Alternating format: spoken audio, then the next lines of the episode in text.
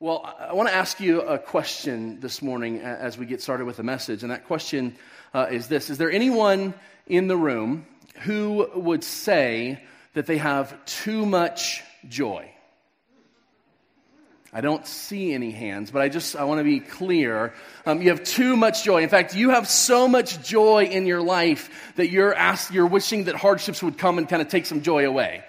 Any, anybody feel that way? Anybody have enough peace in their life so much peace that they're like, you know what? I just, there's too much peace. I really wish I could have some anxiety right now because I just have too much peace going on. Nobody's feeling that way that I'm, I'm seeing? Okay. Uh, what about hope? Anybody just like, man, I'm just so hopeful all the time. I wish something could crush my hope and, and bring some doubt. I just, I have too much hope all the time. Anybody? Feel that way. No, okay. Um, well, if you were um, too embarrassed to raise your hand, but that's you, um, I'm giving you permission right now uh, to not listen to me, okay? Um, because th- we're going to talk about this this morning this idea um, that there is hope to be found, there's joy, there's peace uh, to be found and uh, it was promised to us. Jesus himself promised us a life abundantly. He promised um, this incredible joy and hope, and we read about it in scriptures. And, and uh, the picture that we get isn't always the picture of, of life that we're experiencing. And it begs the question what could we do differently? What could be different about our lives to gain that kind of joy, to gain that kind of hope, to gain that kind of peace? How could we increase those things in our lives? And, and as I was wondering about this question, I, I stumbled across uh, something in the book of Psalms. We've been in the book of Psalms for the last few weeks, um, a few messages from uh, Pastor Darren, our senior pastor, on that, uh, from that book. And uh, as I was studying this book, I, something, uh, I realized something. Something came to me that I hadn't seen before, that I didn't, I didn't notice before. That the book of Psalms is not just a, a book of songs. Um, it's not just a book of poems, although uh, that is how it's postured in, in the scripture. It's this book that is these songs and poems written by God's people over centuries and, and put together for God's people to worship Him with. And it is that, but it's more than that. What I realized is that the book of Psalms is actually a, a book of prayers. That all of these songs that were written, all of these poems that were written, are actually prayers that were written to God, praising God, lamenting. There, there are two different kinds of prayers in the book of Psalms. Uh, one is called a lament, and that's a kind of a sorrowful or an angst filled prayer. It's, it's, it's the way that we pray when we're angry, when we're upset, when we're frustrated, when we're sad, when we're overwhelmed by the world. It's, we see that over and over throughout the Psalms. And there's another kind of, of psalm, and that's the Psalms of praise, where we're praising God for things, things that He's done, uh, praising Him for His creation, praising Him for who He is, all kinds of praises flowing out of that. As we look closely at the book of Psalms, what we find uh, is that the book of Psalms is put together really kind of funny. Um, it's not put together in a way that makes sense to me uh, or really any kind of a logical order. You would think, you know, with so many different authors, with so many different psalms and types, that they'd be categorized somehow or organized together that would make sense, right? Where we'd see, okay, here's all the, here's all the laments, here's all the praises, or here's all the songs uh, of David, here's the next author, the next author, here's, here's all of those together, or here's the psalms that were written about this time, maybe in chronological order so we could see it that way, but they're not written that way. They're, they're put together in a very specific way. And as you study the entire book, as you read the whole thing from, from cover to cover, from, from um, the very first chapter to the very last chapter, what you find is that the book of Psalms is actually taking us on a journey and it's teaching us something. In fact, the first two chapters uh, will reveal that this book is it's almost an introduction to the book and it shows us in the first two chapters that this is a teaching on prayer. That's the whole point of the book is that it's a teaching on prayer. It's the, it's the, the playbook or the textbook of how to pray. And then as you move towards the end of the book, you find that it, it finishes with these five psalms of praise that are called the hallelujahs. Five times, they, they all start with this word hallelujah, and that's a really interesting word in the Hebrew. It's, it's a command. The command literally means praise Yah, which is short for Yahweh. And so, literally, these are commands saying praise God, these last five. But what struck me most is, is the way that the book unfolds. In the beginning of the book of Psalms, what you find is that the laments, the songs of sorrow, the songs of angst, the songs crying out to God, uh, outnumber the songs of praise. And as you move through to the end of the book, that flips. And the songs of praise, the songs of joy, the songs of, of gladness, of thanksgiving outnumber the psalms of lament and of angst. And I thought, what if what if this book is trying to teach us something and trying to tell us something? That if we would learn to pray, if we learn to really pray the way that God would have us to pray, if we'd really take this seriously, this, this study of prayer seriously, what if our sorrow could turn to joy? What if our mourning could turn to dancing and laughter, as so many of the Psalms say that it will? And this is consistent with the rest of Scripture, that, that God has called us to a life full of joy, full of praise, and as we walk with Him, we will find that. And maybe nowhere is this more evident than in the life of King David. Now, we looked at King David, uh, a couple of his Psalms. We looked at him a couple of weeks ago. We know that King David was uh, by no means perfect, that he wasn't super uh, obedient or super holy or super righteous in those ways. And yet, David, it is said about him that he was a man after God's own heart. A man after God's own heart.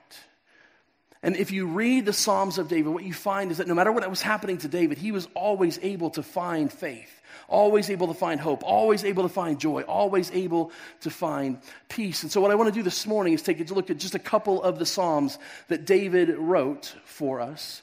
Uh, that he wrote uh, as prayers to God. Take a look at those and see if we can't learn something from the way David prayed that might give us more hope, more joy, and more peace. And so we're going to start in Psalm 12. Now, uh, this could be a little bit confusing, so I want to clarify.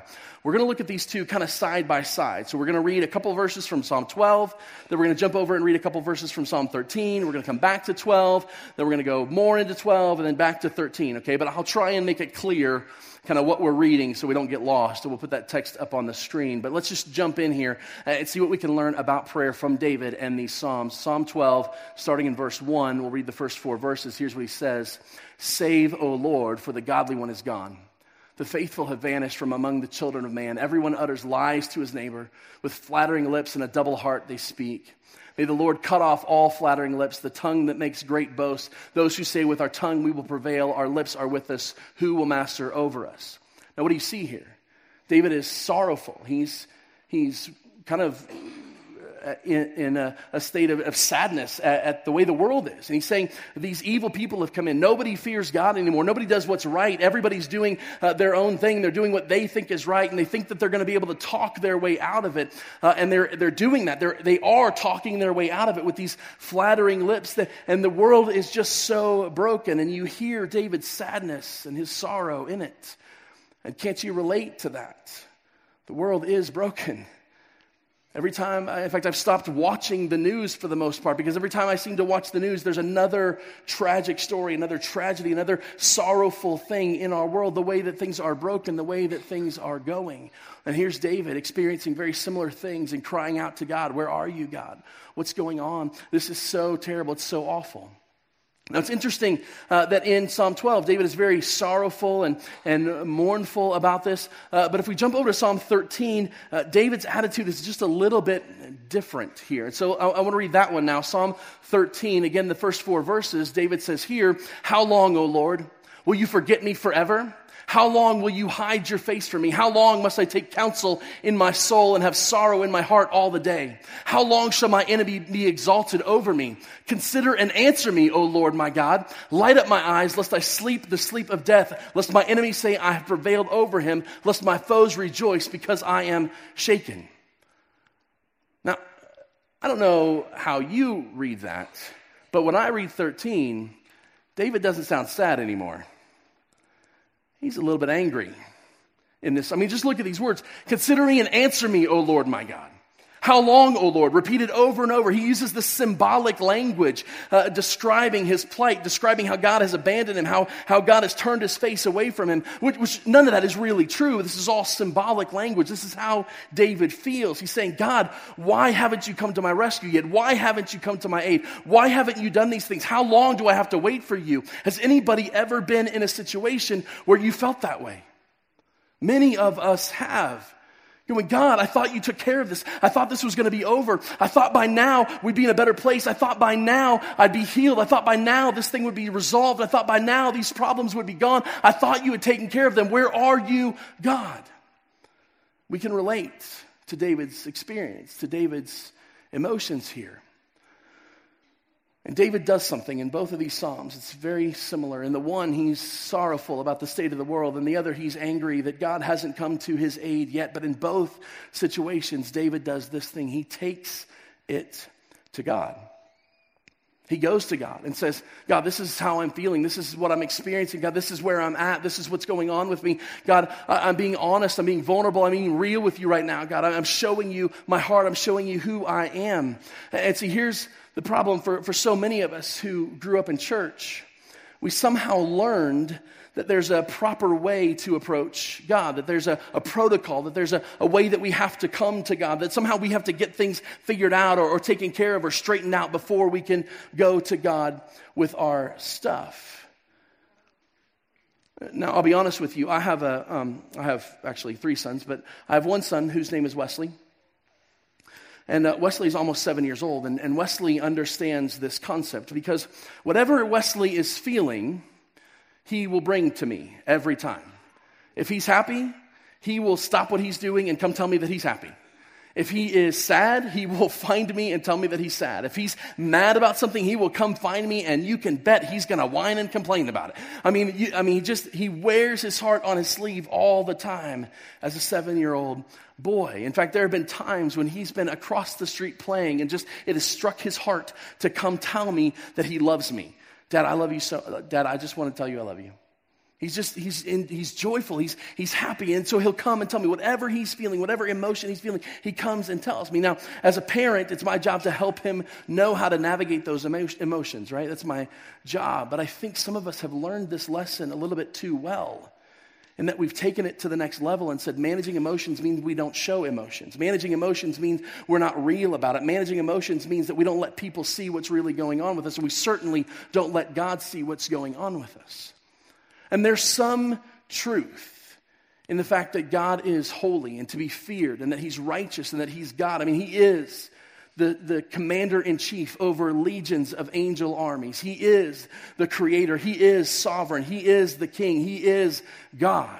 He absolutely, he deserves our respect. He deserves our honor. He deserves all of those things. But at the same time as all of that, he calls himself our father. I once heard this story from a church in Louisville, Kentucky, a very large church there, and the senior pastor, uh, named Bob Russell, had a conversation with his teaching pastor because his teaching pastor uh, dressed more like I'm dressed today, and the senior pastor uh, would wear a suit and tie. And he came in and said, Don't you think that when you come to church, when you come to meet with God, that you should put on your absolute best. I mean, you are meeting with the King of Kings. You're, it would be like going to visit the President of the United States. Wouldn't you want to dress for that meeting? And the young teaching pastor's response was, Yeah, unless he's my dad. But so many of us come to God not as the Father, but as this far off king who we're afraid to approach, as if there's some protocol or commanding officer that we have to, to get it right, or he's going to send us out, or he's going to punish us, right? Uh, and I'm here to tell you, God is not going to write you up because you didn't come to him in the proper way. It's not going to happen, okay? He's not kicking you out of the kingdom because you didn't do the proper facing movements when you came to God, okay? Uh, like, that's not how it works. He is our Father. He calls himself that. And if we would come to him as a father, honestly, vulnerably, I think we would have a different encounter. I think we would experience something that we, many of us, have not yet experienced. That's how David comes to God. He's honest. He says, God, this is what's going on. I'm bringing it to you, whatever it is, whatever sorrow, whatever anger, whatever angst, whatever disappointment. He's bringing it to God. But he doesn't stop there. After he brings it to God, David goes on, and in Psalm 12, verse 5, he says this. Now, he doesn't do it in 13, but he does it in 12. I want to point it out here. This is what he says. Um, he quotes God. Right here, he switches from David talking to God speaking in this prayer. And he says, Because the poor are plundered, because the needy groan, I will now arise, says the Lord. I will place him in the safety for which he longs. And so, in the midst of David's sorrow, remember 12, he's, he's upset with the state of the world. He's sad about what's going on. He's disappointed with how people are getting away with evil. And then he turns and says, Because this is what God says. And so, in the middle of his anguish, in the middle of taking it to God, he then does this thing. He declares the truth. And there's something so powerful about declaring truth. And we simply do not get it right often enough. But David gets it right here. And he says, and I don't know, um, I, I, tried to do some research and some study on this. I, I don't know if David is, uh, I couldn't find a place in Scripture where David is quoting. I think maybe God heard from David in this moment, or, or he's saying, This is what God would say because I know his character. I know he's been faithful. I know what he's done in the past. I, am not sure exactly, but the, David is, is certainly proclaiming the truth about what God's going to do and about what, who God is and about what God has said in this moment. And here's what I want to tell you it's very difficult difficult to declare the truth if you don't know what it is. Uh, I mean, wouldn't, you, wouldn't you agree? If you don't know the truth, how can you declare the truth? But David was a man after God's own heart. David knew the stories. David knew who God was. David had this in deep, intimate relationship with God. And this is how this can play out. I'll tell you, uh, it's happened to me in, in, several different ways. Sometimes I'll be praying and I'll, and I'll ask God, I'll declare uh, what's going on with me. I'll give it to God. I'll, I'll, bring that, that sorrow, that angst, that anger, whatever it is, I bring it to God. And then I sit and wait for Him to respond because this isn't a, a monologue, right? When we go into prayer, we shouldn't be monologuing to God. This is a conversation back and forth. What does God have to say to me? What do I have to say to God? What, what are we talking about? We're going back and forth. It's a conversation. And so I'll sit and wait and sometimes, sometimes, God will say something.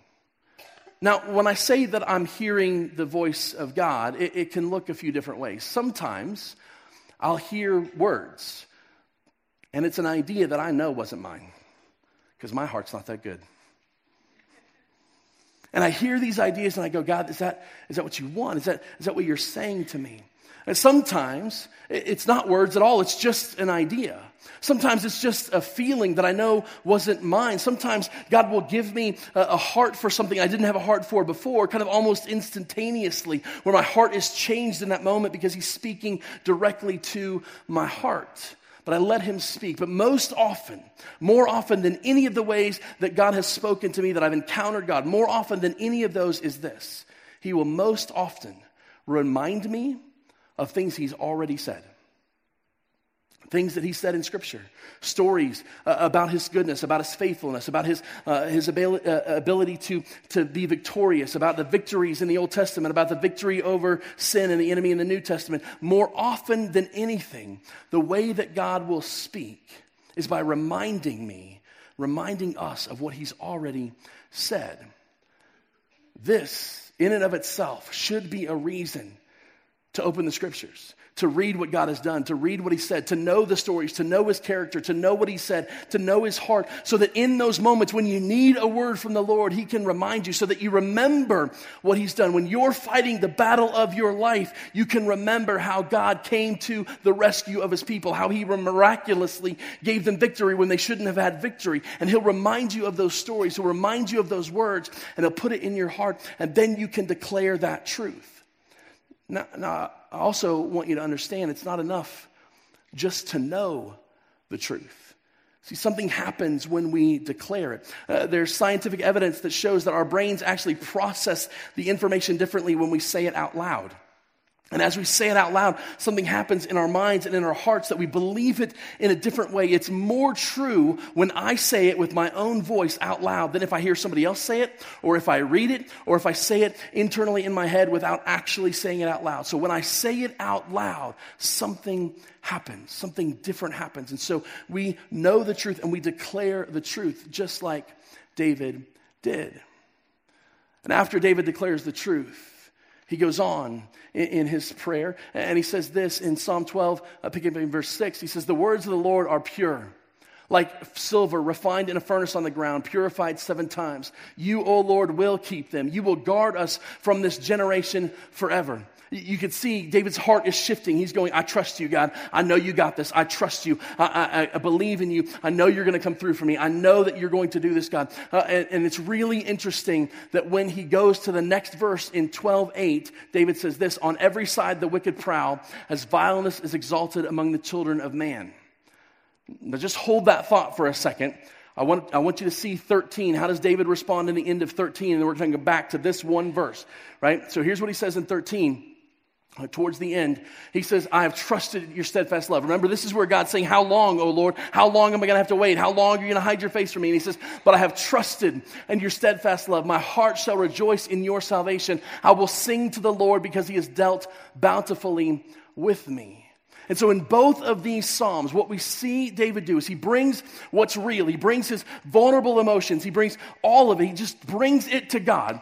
Then he declares this truth about who God is and about what God's going to do. And then he trusts God with the outcome. He trusts God for what's going to happen next. He says, God, I don't know what's going on. I don't know why you haven't answered me, but I will trust in your steadfast love. I will trust in your unfailing love. I will trust in your salvation. In those moments, his heart is turned back towards God and he says, I trust you. I don't know what's going on, but I trust you. I know what's going on, but I have peace about it. I know what's going on, but I have hope. I don't know what's going on, but I have joy because I trust you for the outcome. Now, I absolutely love the way this plays out in Psalm 12 because you see David do this. You see David declare his trust in God with the outcome. And then we come back to verse 8. And in verse 8, after he's declared his trust in God, David says, On every side the wicked prowl, as vileness is exalted among the children of man. See, David's trusting God with the outcome, even though it hasn't happened yet, even though he's not satisfied yet, even though the circumstance hasn't changed yet, even though nothing has changed except for David's heart. Nothing has changed. David's still praising him, trusting God, believing him for the outcome, even though this thing still hasn't changed. And isn't that the way it is for us so often? We cry out to God. We, we long for God's goodness. We long for God's blessing. We long for the miracle. We ask for and then it doesn't change. And what this teaches us is that we can still trust God for the outcome, even if it didn't change in that second, even if it hasn't changed yet, we can still trust God with the outcome. And this is what David does. And we see it over and over and over again, where David follows this pattern of God, I'm just going to be real with you. I'm going to be honest with you. I'm going to be vulnerable. Here's my heart. Here's what's going on with me. I know this is true about you. I know this promise uh, that you made. I know who you are. And so, because of that, I'm going to trust you even though this hasn't changed yet, even though this is still bad, even though this isn't whatever I thought it was going to be, I'm going to trust you. And what we find is David finds peace in that process. He finds peace in that. And I'll tell you, the hardest part of this is that first step being real with God.